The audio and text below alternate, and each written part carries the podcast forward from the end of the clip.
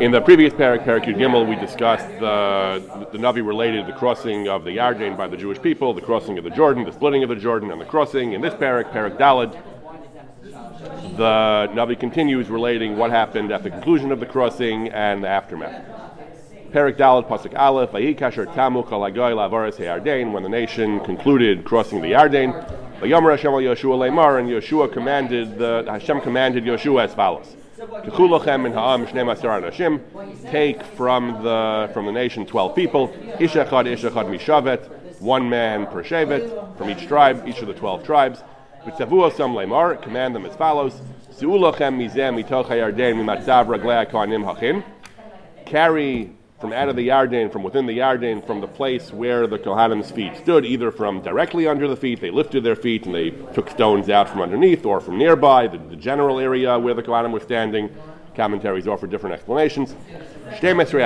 Take out 12 stones. And carry them out with you. alone. Place them, you will place them in your lodging, where you will lodge tonight. Later in this parak, the Navi says that Gilgal, they camped in Gilgal, and that's where they placed the stones. So they were supposed to carry out 12 stones from the yard.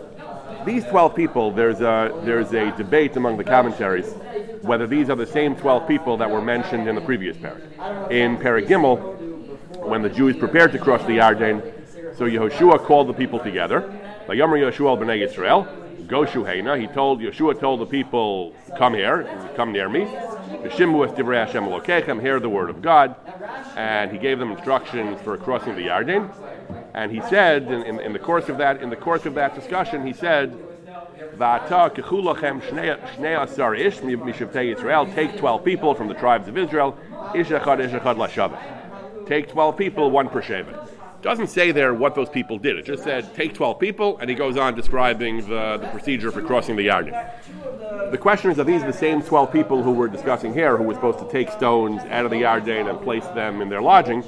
Some say yes. The Radak says yes. The Radak says that the Pasuk Beis and Gimel, where, where the end of Pasuk Aleph, Yom Hashem Yoshua Lemer, Hashem told Yoshua, take 12 people and command them to take the stones out this is a parenthetical. It means that an earlier Hashem had told Yoshua to appoint 12 people, which he did back in Paragimel, and now those 12 people, the narrative continues, they're supposed to take the stones and, uh, and, and, and they take the stones out and they place them in, the, in, in, in Gilgal. That is, the, that is how the Radak understands these psukim, that that when, when, when Yeshua instructed the people in Pasuk Dalet, it says, "Vayikra Yoshua el Shnei Sarish." Yoshua called the twelve people, Asher Hechem Bnei Yisrael, that he had designated, prepared for the Bnei Yisrael. Ishachad Ishachad Mishavet, one man per Shevet. These are the people who we first were introduced to back in Paragimel. There it didn't say what to do with them, it left it hanging. Here the Navi elaborates and clarifies those 12 people who we mentioned earlier the instructions are they should take the, these stones and carry them out and bring them out of the Yarden, where it would be a memorial for the crossing of the Yarden. Others learned differently. Others learned there were actually two sets of 12 people. There was one set of 12 people, the ones mentioned in Paragimel. Their job was not to do anything. Their job was just to witness the crossing of the Yarden, to be a kind of formal, uh, designated group, group of witnesses to to attest to the crossing of the Yarden. They were just supposed to be a formally appointed witness to the great miracle. And in our pasuk, there were different 12 people. There were a new set of 12 people who were appointed to take the stones out of the Yarden. Okay, one way or another. So these 12 people were taking stones out of the Yarden. Yeshua called them, he, one per Shevet. Vayomer lem Yeshua in, in Pasuk Yeshua told them, Ivru lufnei Aron Hashem Elokechem al toch Yarden. Pass by the Yarden. Pass, pass uh, continue past, past, past, past, the Aron, past the Aron of Hashem into the Yarden. Lachem ish evan achas al shechmo. Each man carry one stone on his shoulder. Israel. Each one should carry a stone. What does it mean? Past the Aron, past the Ark of the Covenant. Where were they? Where was the Ark? Rashi says that the, now they should enter the Yarden and, and, and, and cross over to where the Kohanim stood. The, the Radak says that Yehoshua Yeshua had remained behind. Uh, as a leader, he wanted to assure people that the Yarden would stay, would stay split, that it wouldn't come crashing down on their heads as they crossed. Yeshua said, look, the, in the previous parak, the Kohanim entered the Yarden, the Yarden stopped flowing, and water began to pile up, and the downstream water flowed away, and the Jews crossed the Yarden. Yeshua said, I'm staying behind. I'm staying with, I'm, you'll see. I'm staying behind. I'm I'm guaranteeing the water is going to stay where it's supposed to be. You all cross, and I'll, I'll and, and, and, don't you think I'm going to cross and you'll all get stuck behind. Yeshua stayed behind until the entire nation had crossed. And normally a leader goes in the front, but that's when you know the danger or the problem is in the front. Here, the issue was maybe the Yarden would, would, would stop and, and, and cover it and, uh, and, and and come crashing down. Yeshua stayed behind to assure them that everything would be okay. After everyone passed, then Yeshua finally crossed the Yarden as well, and Yeshua had these twelve people with him. So after the Radak explained, so after everyone else had crossed, he told the twelve people, "We're going to go across now." and you're going to go and, and reach where the Kohanim are, and then you'll take the stones and cross, and I'll cross, and then and then that will be the end of this uh, the, the, end of this episode. Yeshua explained the reason we're taking these stones, Laman Tia Zos Os in order that this shall be a sign in your midst, a sign of what what the great event that happened on this day. Your children will ask you machar on a later date They'll see these stones that are set up as a memorial to say, what's the story here? What are these, uh, what, what are these stones doing here? And you will tell them, lahem, asher nichrasu meme the waters of the Jordan were, were severed, they, they were split. Mipnei Aron Bris Hashem, they, they, were, split in, uh, in, in, the presence by the cause of the, the ark of the, the covenant of the Lord. The Avra by Yarden, Nichrasu me hayarden, when you cross the Yarden, the waters of the Yarden will split. And these stones will be a memorial for the Jewish people forever, for eternity, about what happened on this, uh, what happened on this great day.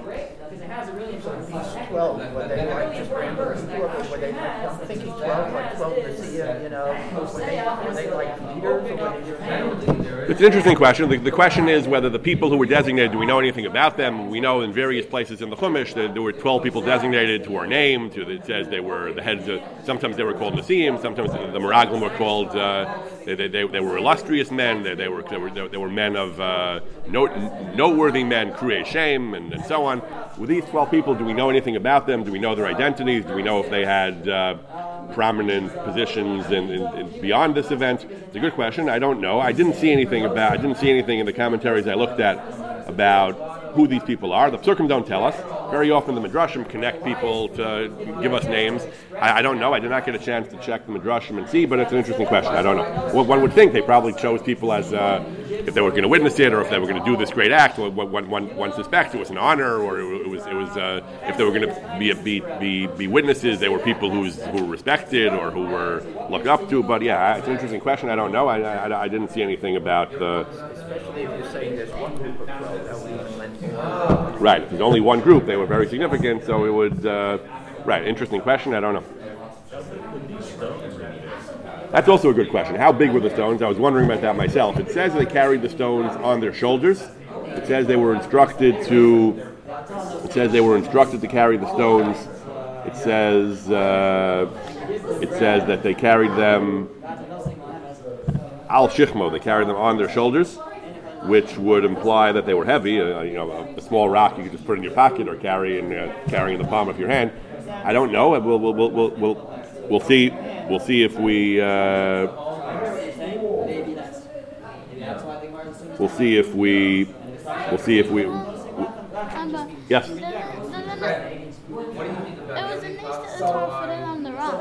It was an ace that the Torah fit on the rocks. Yeah. yeah. Um, and, and the I wanted to minimize the possible, so, want, so to make they wanted to make the as big as possible. Right. So the so so, so is referring to something that we're going to learn about uh, we're going to learn about, I believe, later about, uh, about, about the Torah being written on the stones. I don't actually remember at this point whether those were these stones or different stones, but but but but the word the, the Torah was going to be written on the stones. So the question is,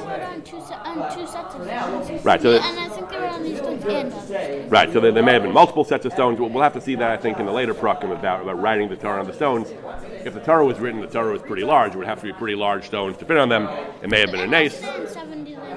And the Torah was written in 70 languages, which would mean, according to the Midrash at least, which would mean there were even more space on the stones. The question was, was it an ace? Was it, did, did they do it natu- naturalistically? If it was an ace, still, I think Simcha noted that, uh, that, that many of the commentaries tell us that Hashem Hashem prefers to minimize the miracles so that uh, at least they would pick large stones to fit as much, to, even if they required an ace, but at least they would use large stones. So we'll, we'll, we'll, we'll have to see more about that when we get to the discussion of writing the Torah on the stones. In the meantime, so in, in the meantime, we'll, we'll, leave that for now. The question of it's an important question, but yes, exactly how big these stones were, not exactly clear from not, not, not exactly clear from our parak. Also, if they were like supposed to represent the crossing of the Yarden, so they the bottom of the Yarden, did they have some special characteristics, you know, that sort of distinguish them from just any old If, if, if, if the, the question is, would, would there have been stones chosen to uh, be evident that they came from the Yarden, water smoothed, or all over the place they could have picked up, right? right? So that so that that I supplicated and forgot about yeah. So that that is that that's an interesting question as well. The the the, the, the, the go on, just to quote the next pasuk or two, the psukim go on and they say. And Yeshua did another thing as well. Besides taking 12 stones out, as Hashem commanded him, and, and putting them in the malone, in the place where they lodge, it also says he took 12 more stones and he put them into the Yarden, tachas matzav raglei kohanim, under where the kohanim were standing. So he took 12 stones out from where they were standing and placed them in the lodging. He also put, took 12 other stones and put them in where the kohanim, no Aron Abris, the kohanim who carried the Ark of the Covenant where they stood. Sham And those stones were there until this day. We'll discuss what that means in a moment. But so in, in addition to the stones Yeshua took out, Yeshua put 12 other stones, other stones in. It's not so clear where he got that idea from. Hashem, the, the, the Navi relates Hashem commanded him on the first set of stones to take 12 stones out and place them outside the Yarden on the Malon and the, the lodging. It doesn't say where he got this idea from to put 12 stones in. The Radak assumes that Hashem had instructed him to do that as well because as a Navi, Yeshua didn't just uh, didn't just freelance. Yeshua didn't make stuff up. Anything he did, he must have been instructed to do by Hashem, or he, as we saw earlier, he inferred it from things Hashem told him. So the Radak assumes that he had the Radak assumes he had got that he had gotten this idea that Hashem had told him to do this, even though for some reason Navi doesn't tell us that. Hashem had instructed him to tell Hashem had instructed him to tell uh, to do this as well. Why did he do this? Well, what, was the, what was the point of this? This wasn't going to be a memorial. It would be sunk. These stones would be sunk under the Yarden after the waters returned. So, so what was the point of these stones? So first of all, the Radak says when he says he put these stones under the the matzav Raglei Kohanim, he, he, he, says he took these these second set of twelve stones and put them under where the feet of the Kohanim were standing. He says it doesn't mean it, it means in the general area. It doesn't mean literally under the it, it, it, it, doesn't it doesn't mean literally under literally under where the where, where the Kohanim's feet were. It says it means nearby, and because the Kohanim didn't move, the, the didn't leave where the, the, once they entered the Yarden, they stood in one place until this entire story was finished, until they finally left the Yarden, which is going to happen later in the later in this parak. So we couldn't put it under their feet because they were standing there; they weren't moving. So the Radak says that it means the it means he put it uh, near their feet. He put the stones near the general area we mentioned earlier where they were standing.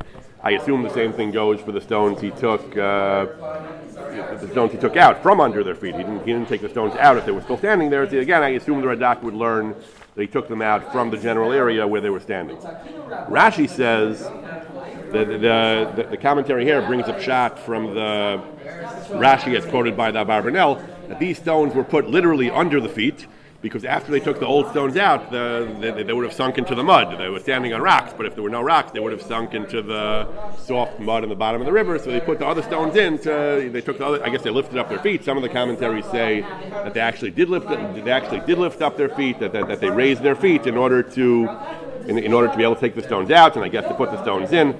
The this is the Metzudas David, I believe. He says he says earlier. He says they, they, they that they actually picked up their feet he says that they says that they. Uh,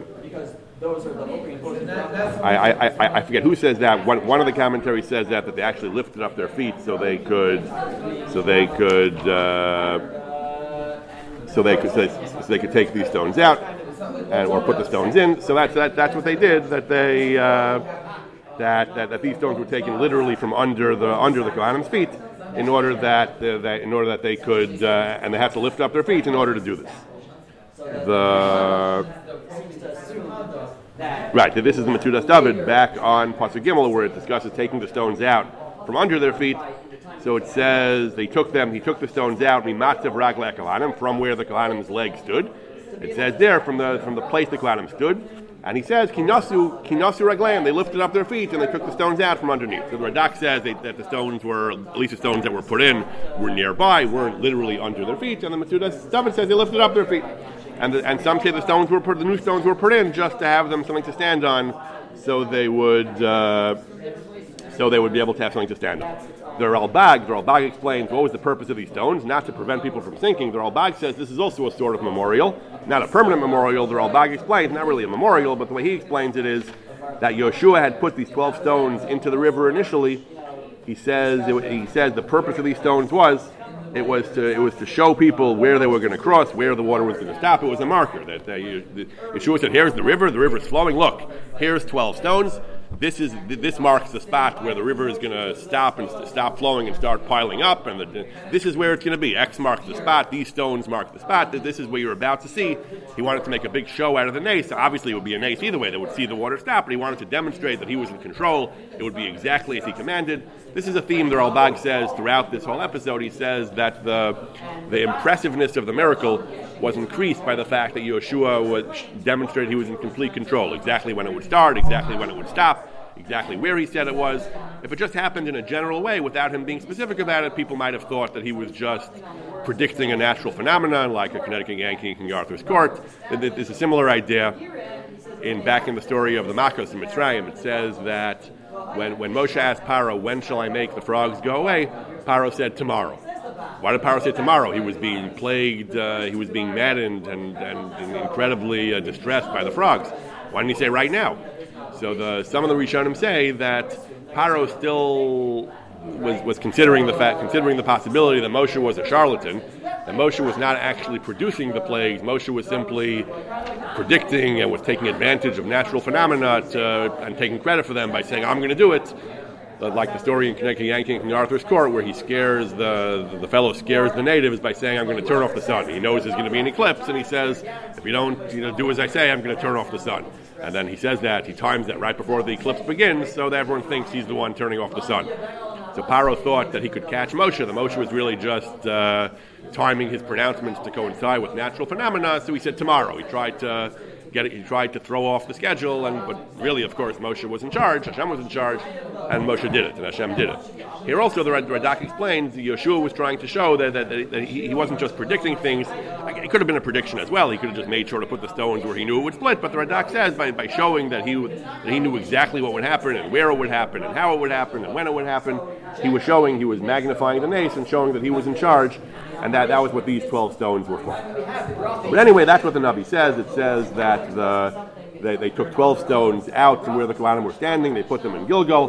There were 12 other stones that he put in the Yarden. According to the Ralbag, before they split the Yarden, they did that. According to this other shot, prevent them from sinking, it would have been as they took the old stones out, they put the new stones in. That's what they did. They, they, they, that they put the 12 stones in the Yarden.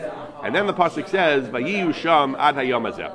These 12 stones were there ad hayom hazeh until this day. This pasuk has ad hayom hazeh uh, it's a subject of uh, considerable controversy, and there, there's a very there's a very fundamental question that the commentaries deal with. What, what do we mean when we say Ad Hayom Hazeh? Until which day? When was this pasuk written? Which day do they have in mind?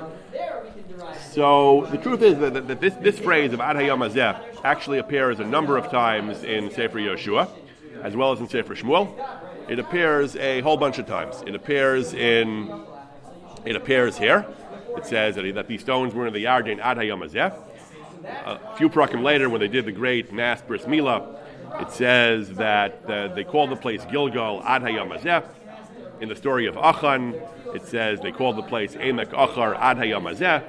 In the story, in the story of the Givonim in Perik Tes, it says Yoshua, Yoshua placed them in the position of wood choppers and, and water drawers for the community, for the Mizbech Hashem Ad until this day.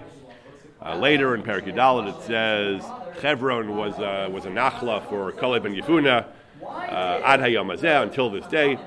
Discussing the nachla of Bnei Yehuda, the inheritance of Bnei Yehuda, it says it says the it says they, they, they did not expel the Yevusi from Jerusalem. The Yevusi remained in Jerusalem. Until this day. Nachlas Ephraim. It says the Knani was in Ephraim, Ad. Half dozen psukim where, where dif- different different uh, events or d- descriptions of, of, of, of situations in, in Yeshua are described as being true ad hayom until this day. So the question is, what does that mean? Until which day? When, when, what, what day does the Navi have in mind? So the Metzudas David on our pasuk that the stones he put the stones in the Yarden, they remained there ad hayom hazeh. Metzudas David says something fascinating. Metzudas David says that they were there ad hayom hazeh. He says the, the intention of this is ad olam. They were there forever, indefinitely. That what does that mean? He says, how does that how does that fit into the words? He says because anyone who reads this pasuk, he called kore a pasuk hazeh mano. The Navi was meant to be read by Jews throughout the generations. Whenever whenever you read the pasuk, we read it in Maryland in the 21st century. Whenever you read this pasuk, you read Ad Hayom Hazeh until this day. It's an open-ended, uh, an open-ended statement. Ad Hayom Hazeh means until this day, until whichever day the Navi is being read. And this is a klal gadol b'divrei hanavim. This is a great principle in the words in the Nevi'im, as we've seen. The, the, the, phrase appears a number of times, half dozen times in Yeshua. It appears in Sefer Shmuel. It appears in many places in Tanakh. And says the Metzudas David, it's a klal gadol when the Navi, when, when one of the books written by the Nevi'im says Ad Hayom you're supposed to understand that it means forever because that's when, the, whenever the book of the Navi is read, that's when it means Ad Hayom And it was written B'Nevuah, even though it was written a long time ago. It was written in the time of Yeshua, the Gemara says, as we'll discuss soon. But the, the Navi wrote, B'Nevuah, this will be true, Ad Hayom This will be true as long as people are reading this Navi. This will be true. It's true Ad Hayom Uh, so that's a good question. I, I was trying to remember that, whether, whether the phrase appears in the Torah itself. I am. I'm wondering if that's like a general klal that appears in that, that applies any time. Right. So it's a good question. I'm not sure. I, I, I, I looked at I looked I, I looked this up a little bit, and I, I, I don't remember. I don't, I don't remember coming across one of the Torah, but I'm not certain about that. There, there's actually a book. There's there's uh, there, there, there, was a there was a book published recently by a by a chacham named Rabbi Amnon Bazak. He wrote a book on issues of the Bible and archaeology and understanding the, the composition of the Bible, kind of a critical historical approach from a religious perspective to, to the Bible, to exactly how it was written and, and, and, and how it integrates with the findings of modern archaeology and so on. Kind of uh, questions that, uh, that, that, that a thinking person, a student of modern modern uh, archaeology and history would have when reading Tanakh. And his book was actually titled Ad Hayom Hazeh. It was, uh, I guess, it's, uh, I guess, I guess it works on multiple levels. Tanakh is read Ad Hayom Hazeh. Also, understanding a phrase like this, Ad Hayom what does it mean? He apparently deals with this in his book, what, what Ad Hayom means. But the, so I, am sure he lists all the cases in Tanakh where we have Ad Hayom. I don't have the book there; I'd have to check. But the, it appears a number of times in Sefer. In, in particularly, it appears apparently many times, a high concentration of times in Sefer Yeshua and in Sefer Shoftim. So. I'm sure about this, but I think in Parshas Toldot, the, the city of Rehoboth is mentioned, and I'm wondering if the pasuk says something about the, the name of the city still being Rehoboth. I'm Ah. wondering if they use the expression. Okay, it's a good question. I, I, I, I have to check. I, I'm not sure offhand. It's, it's, worth checking, but I, I, don't remember off the top of my head. Right. Okay. Good. Yeah. So this is the Metzudas David's approach. That Ad Hayom Hazeh means forever because as long as the Bible is written. The question is, is that really true? Are all the things mentioned in? Uh, it says the Yavusi were in. Uh, they didn't expel the Yavusi. The Yavusi are in Yerushalayim. Ad Hayom Hazeh. Are there still Yavusi in Yerushalayim in the 21st century? I don't know. Maybe there are. I, mean, I don't know of anyone who self-identifies as Yavusi. But uh, I don't know. So the question is, you know, are the stones in the Yarden? And who knows? I mean, I, I- I have no idea. If I don't know if we know exactly where they crossed. I'm not sure if we know uh, how to find these stones. Again, how big were they? Are they still recognizable after all these years? I don't know. So I, I don't know. If, I don't know. If, some of these things we just don't know. I guess whether they're some of these things. Uh, again, like the Yavusi, I, I'm a little surprised if there are still Yavusi in, in, in Yerushalayim. But this is the idea. That this is the approach of the Metzudas David that Ad Hayom Hazeh means indefinitely, forever, because the Navi is read indefinitely, read forever, and it means as long as the Navi is being read, this is true. Mean that if those words are absent, not forever. So the question is, when, when, the, when the Navi does not write Ad Hayom Hazeh, Does that mean it's not forever? I mean, there are certainly many things the Navi describes that are not forever. You know, they built a Mishkan here, they did this here. Those things didn't last. They hundreds of years, and then they were destroyed. The Jews left certain places. Things did change. And certainly, there are, there are many facts that it describes in Navi that over the years, uh, over the years, uh, circumstances change. So, can we automatically infer that any time the Navi does not say Ad Hayom Hazeh, we should automatically assume that it was something that did not remain true forever. Otherwise, the Navi would have written out Hayom Hazeh. Interesting question. I don't know. Interesting question. It's an interesting question. The Abarbanel, however, has a different approach. The Abarbanel has a somewhat bold and provocative approach to this question. And it, the Abarbanel's approach is probably more in line with modern academic, is more in line with modern academic scholarship. Abarbanel says that Ad means that this book was written at, at, at, a, at, a, time later than the original events, and the author of the book is saying that the facts described in this book were still true at the time of writing. In other words, the, the question is when was Sefer Yeshua written? Who wrote Yeshua? When was it written? So there's the Gemara. The Gemara in Bava Basra says that Yeshua himself wrote Sefer Yeshua. Yeshua Kasav Sifro. Who wrote Yeshua? A fundamental question about authorship. We could have discussed this in our introduction to Yeshua. Who wrote Yeshua? The Gemara says Yoshua Kasav Sifro, Yoshua wrote his own book. The Gemara says, really? But it says that at the end of Yoshua, it says Vayamas Yoshua, it says Yoshua died. So Yeshua presumably didn't write the words that uh, Yeshua didn't write that he was dead because if he was dead, he wasn't writing anymore.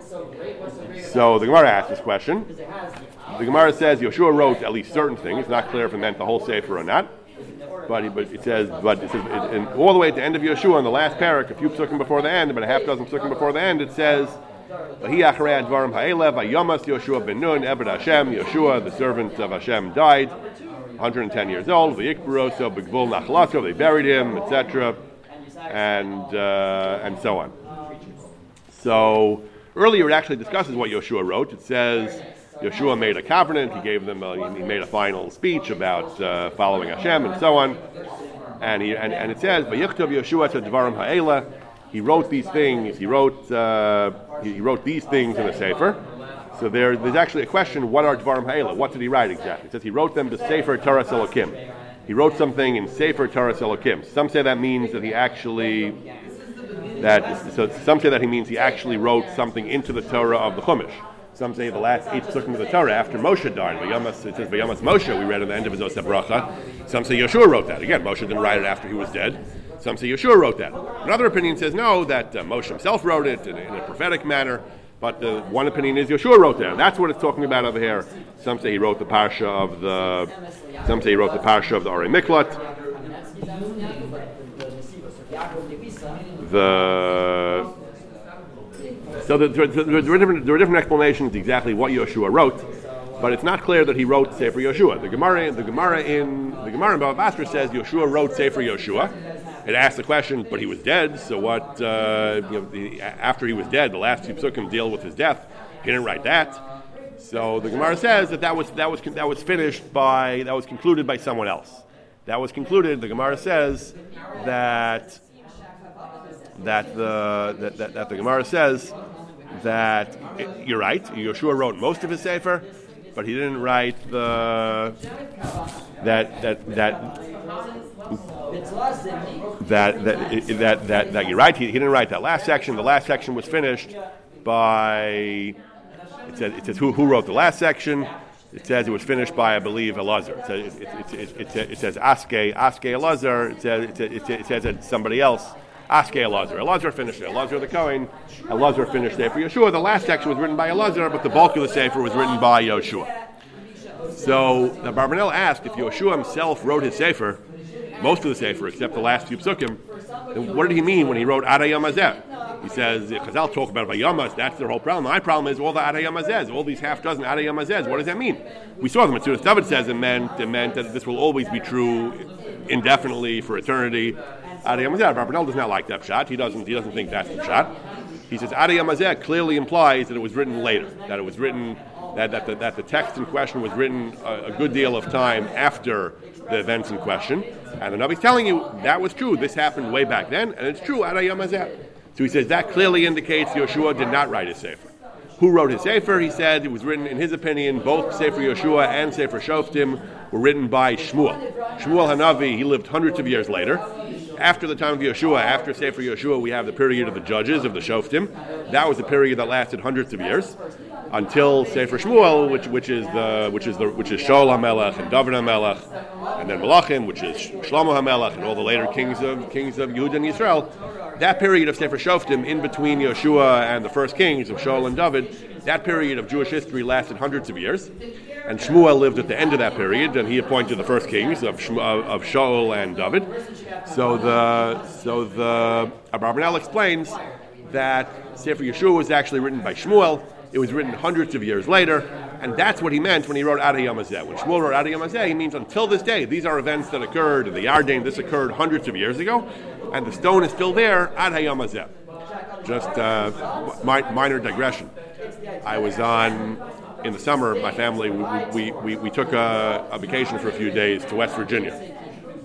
So we were driving around the the picturesque roads in West Virginia. At one point, an unplanned little excursion we took, we saw a bunch of tourist signs on the side of the road that says, you know, turn here, Fairfax Stone, you know, two miles down this road. We kept seeing signs for the Fairfax Stone. Fairfax, F A I R F O X. Fairfax Stone. Now, what is the Fairfax Stone? Okay, it's vacation. We, we, can, we can make a spontaneous little uh, detour and find out who or what the Fairfax Stone actually is. So we drive down this road, uh, one bumpy road, little tiny, you know, tiny country roads in the middle of nowhere. Eventually, we reach a dead end, and we see a sign pointing to our, a, little unassuming, uh, not very impressive-looking rock. That is the Fairfax Stone. What is the Fairfax Stone? So apparently, about uh, 250 years ago, before the, the revolution, even there was a there was a man named Lord Fairfax. He owned vast portions of, the, of this area, much of the much of several states, Maryland, Virginia, Pennsylvania. I think much of much of the land at that time was his. So he had this massive holding of, uh, of real estate in this in this part of the, the what now is the country. And he ordered a, a, major survey of his land to know exactly where his where his borders were. He hired a professional surveyor to, to make a survey, and uh, this stone he laid down was it was apparently uh, an important marker in, in, where his lands lay. It later became the basis for the borders of, of Virginia, I think, and Pennsylvania.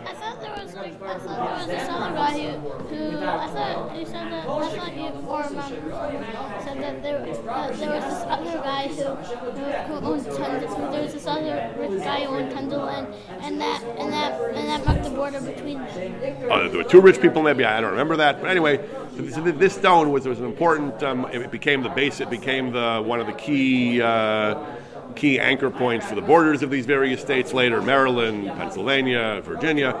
So, right, right around, I think, where all three of the states meet. So, uh, so, so now that stone is a tourist attraction. Ad Hayom Hazeh, that stone was set up apparently uh, 250 years ago, and the stone remains today Ad Hayom Hazeh, where the signs on the side of the road point you to the.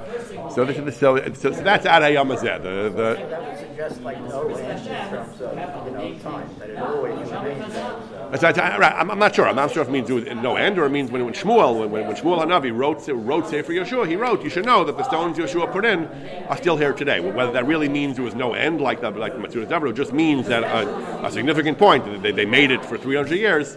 They made it for whatever time it was, three, 400 years. It was still there in the time of Shmuel.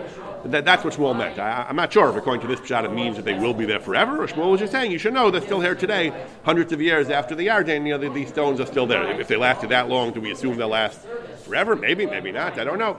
But according to the, but according to the Abarbanel, at least in terms of the, the language of the, the text, Yehoshua wrote, Ad Hayom, uh, the Shmuel wrote Ad Hayom Hazeh because he meant all those different events, the Yavusi and Yerushalayim and so on, all those different uh, historical points that are, that, that are made in Sefer Yehoshua and it says, Ad Hayom Hazeh, Shmuel was saying that these facts that are discussed in Sefer Yehoshua are still true today. They're still true in the, at that point in time, but not necessarily.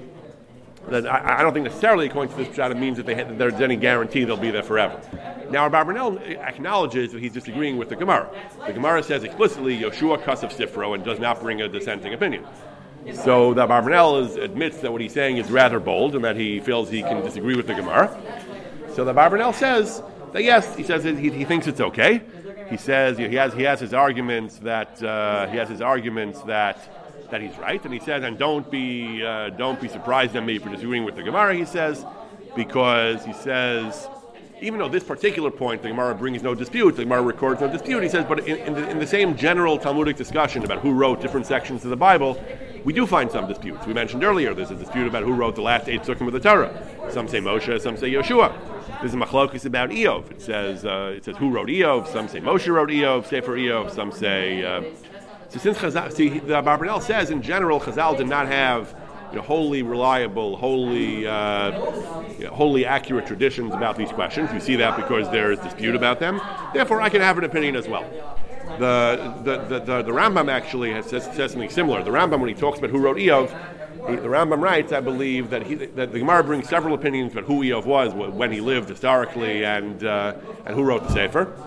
And there's one opinion that it's a mashal, that, it's not it's not that Eov is not a historical narrative at all. It's a philosophical, uh, it's a philosophical discussion of questions of, uh, of, of, God's providence and, and, good and evil and so on. And it's just a mashal. It's not, it's not, it wasn't a historical uh, event at all. The Rambam says that he actually inclines to that view. And he says the fact that Chazal had so many opinions indicates that, uh, the, that the historicity of it is shaky to begin with, because if Chazal have so many different views as to who actually wrote it, it seems that, that it may not have been an actual historical event at all. So uh, is saying something similar that you see Chazal didn't have the most reliable traditions about these things because they themselves disagreed about them. So I can have an opinion as well. Not sure how compelling that is. I mean, Chazal have arguments about uh, all over halacha, all kinds of things that really mean that we can have our own opinions as well. Anytime Chazal, Hilchas Shabbos, Hilchas Kashrus are full of disputes about in the Gemara and other posts in, in the Mishnah, the Gemara about does that mean we can have opinions as well because the Gemara didn't have reliable traditions? Of course not. I mean, the, we, we trust the, the Talmud that the Talmud uh, gave us the, the, opinions that they knew, and we, the most we can do is to decide among them as a matter of halacha to say, well, they didn't have reliable traditions, we can just make up our own opinions as well about uh, the law, is obviously not uh, Orthodox Judaism. So I'm not sure why he feels in this matter he can just disregard Chazal, but that's when he fails. He says that he thinks that the, a fair reading of the Psukim is, uh, argues powerfully for his view that, that, that, that, that this pasuk of Ad Hayom was written much later in the time of Yehoshua, in the time of Shmuel, and therefore he disagrees with Chazal who say that Yehoshua wrote it. Again, it doesn't even, he doesn't even entertain the Metzudas David's idea that it was written in the time of Yehoshua, but it meant Ad until uh, whenever you read the Navi. He, he understood that, uh, that the only reasonable way to understand the pasuk is to say it was written later, and therefore he proposes that it was written by Shmuel and Navi. Yes. Now, Shmuel, I mean, there's not a whole lot that Shmuel seems to write in his own book. Um, I mean, just he's just the next big figure uh, that comes out. So, right, so, so. So, so, so, so, so, so, the question the question is, how did he pick Shmuel? If it's Ad Hayom it was it was clearly according to the Barbanel, he feels he's demonstrated to his satisfaction that it was clearly later than Yehoshua. How did he get Shmuel? Maybe it was written uh, in the middle of the Shoftim, maybe it was written some, some other time. How does he know Shmuel? I'm not sure. Um, I'm not sure. Um, not sure how he knows that, but I, would have to read the rest of the introduction more carefully and see if he gives any more guidance for how he picked Shmuel. It could be that he wants to put it before Sefer Shmuel, which was written later, and, and, and he discusses the next question. He discusses who wrote Sefer Shmuel. He talks about yeah. So I'm, I'm not sure. I'm, I'm not actually. I'm not exactly sure. Um, he, he, actually sides with the view that Shmuel did write Sefer Shmuel, like Chazal say, so yes, I'm not sure how he knows that Sefer Yehoshua also was written by Shmuel. It's a good question. I, am not sure how he arrived at Shmuel in particular. Right. So they're right. I think the Mar talks about that as well. Yes.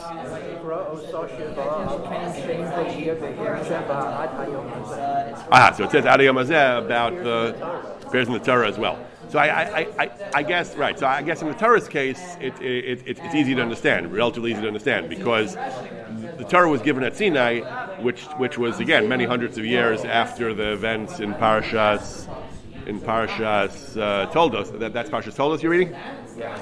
Right. So the, Matan Torah, the, the, the, giving of the Torah at Sinai, clearly happened many centuries after the after the events in Parashas Toldos. So it makes sense that, that, when, that, when Hashem, when Moshe gave the Jews the Torah, they wrote Ad Hayom which could be interpreted simply. Uh, you certainly could have the David's approach, it meant indefinitely, but you can also say that it meant at the time of Sinai, which was written a while after the, which, which happened a while after the, the story in Parashas Toldos, it was still called that uh, Ada The, the, the, problem, the problem with Sefer Yehoshua is that Yehoshua was, according to Chazal, was written at that time, so it doesn't make sense to write Ad Hayom Hazeh. Yes? Also, when Rachel dies, by Yatzei Yaakov, Yatzei God, Uras Son, Yatzei Uras Rachel, it says Ad Hayom. Ad Hayom. Aha, so it's a similar language. Right. So, so, Like, does it have any universal meaning that Ad Hayom, you know, means whenever you read it, Right. So, right. So the question is, uh, presumably, we, we should we should try to interpret all these different phrases of Ad Hayom, Ad Hayom Hazeh. Similarly, so Abarbanel would probably take the position, right, that, they're all they were, they were all written in books that were written down a long time after the event occurred. So the, the so the Chumash was given to us at Har Sinai, at Har Sinai in the 40 years in the desert, which were hundreds of years after the events in Pashas Toldos and the events in uh, in Pashas in, in Pashas Vayishlach.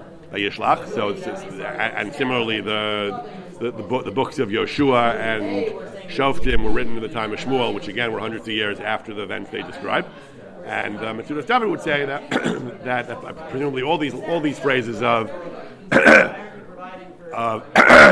all these phrases of Ad Hayom and Ad Hayom Hazeh were, were, were, were prophetic statements that these would be true, that these things would be true indefinitely. Kever Rachel is still called Kever Right? We have, we have a city called we have a city called Rehovos today. Right? I'm not sure what happened for all the hundreds of years in the medieval period, whether there was ever a city called Rehovos in that time. That's an interesting question, right? That, that's what we said. Is it really true that all these historical events, uh, in the case of Rehovos, then maybe it ultimately became true again, like today, right? But uh, I think they do try to name cities at least close to where they were uh, at the time of the of their existence in Tanakh. Yes, it's an interesting question. Very good. Thank you for the thank you for those examples as well. Okay, so this is the opinion of the of the Barbanel that the Metzudas David says they were writ- they, they were prophetic statements. They were written that they would be true as long as the Navi is being read. Barbanel says that there were statements that were written hundreds of years later, many years later, and the Navi is telling you that, they, that these things are still true. Ada they're still true today.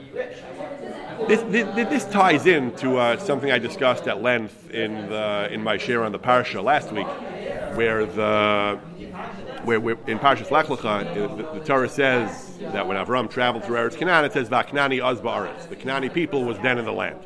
Later it says Vaknani Vaprizi Az Yoshe Ba'aretz. The Canani and the Prizi people, at that time, then they lived in the land. So various commentaries struggle. What do you mean then they lived in the land? At the time of Har Sinai, when the, when the Jews got the Torah, they were still in the land. It's kind of the opposite question. There, Ad Hayom Hazeh implies that it was uh, that it was written later, and here the point is Az. Az seems to imply that things were different then than they are today. At the time of Matan Torah, there, there were still there were still Canaanites in Eretz Canaan. They, they, they lived there until the Jews annihilated them.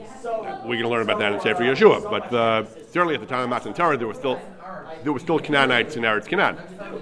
So some of the Mepharshim have other pshatim. Ibn Ezra and Rashi bring different pshatim. That Az means that they had come there, that they had recently invaded. They had invaded. Previously, the land had belonged to the descendants of Shem.